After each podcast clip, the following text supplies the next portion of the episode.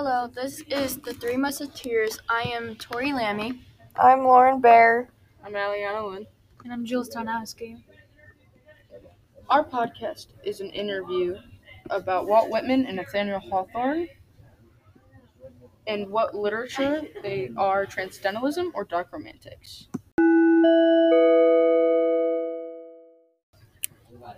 This is Aliana. My question is for Jules. What is dark romanticism? Dark Romanticism began in Germany in the mid 1700s. It is linked back to the popular, terrifying side of Middle Ages. It was reflected on the popular fascination of the irrational, the demonic, and also the grotesque. Sometimes it will feature insanity, crime, and shady atmosphere, and will occasionally feature ghosts and ghouls. It is one and the same with Gothic fiction.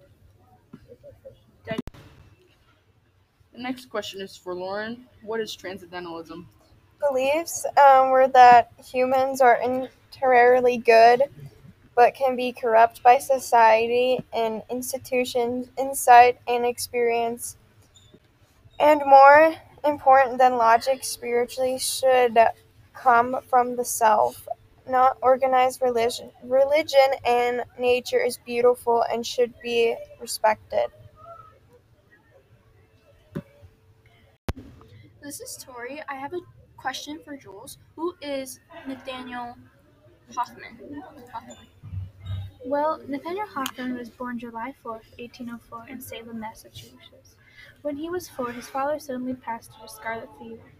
Nathaniel Hawthorne is best known for his works, The Scarlet Letter, which is about shaming and social stigmatizing, published in the 1850s. Another famous work that he used, used for the House of Seven Gables was based on the legend of a curse placed upon Hawthorne's own family by a woman condemned by, to death during the Salem witch trials. His grandfather was one of the judges in the witch trials. Throughout Nathaniel Hawthorne's life, he felt hatred for his Puritan side of his family. Many of his works actually featured moral metaphors with anti-Puritan themes throughout. He had a lot of drafts that were mostly incoherent and left unfinished. This is Tori. I have a question for Lauren. What is the no- noiseless, patient spider about? It, this poem has the characteristics of dark romantic. Um, Walt created this poem to compare the spider to his soul. Now, the spider creates a web and puts an effort into making the web, and how the spider rolls off the web. He compares his soul to the spider because his childhood was unhappy due to his family economic struggles.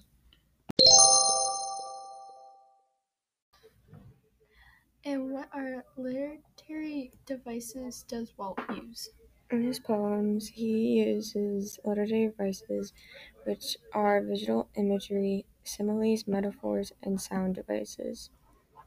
He works his work is talking about the body and the beauty even in death.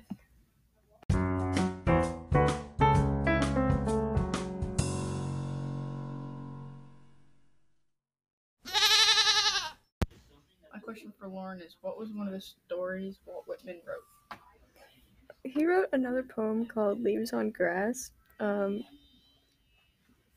when he made the first uh, the book the first time, there wasn't the author's name or title, but the sixth edition, and he published the first edition, edition in 1855. There was a picture of him looking like a working man. I read that he worked on all 12 poems in his book, Leaves of Grass, and revised it over 30 years. The poems explore themes like body, democracy, war, mortality, and loss. Walt Whitman is also known as the father of the free verse. There's another poem in his book called Song of Myself. It was created as representing the core of Whitman's poetic vision. The poem is about Whitman speaking not just for himself, but for all mankind, praising and wondering of nature. Yeah. In Whitman's 52 part poem, he elaborates the way the human body can become one with itself and with nature.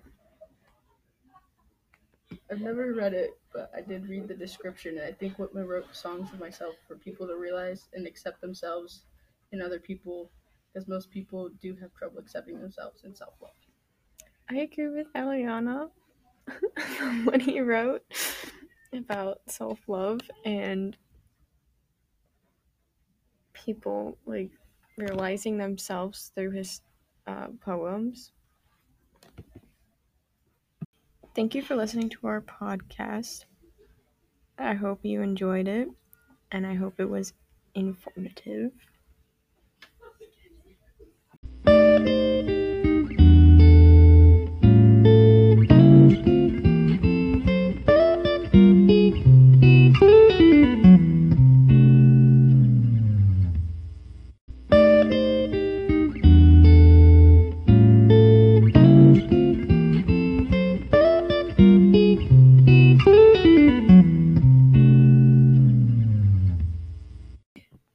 Think this is our podcast about Walt Whitman and Nathaniel Hawthorne and their literature.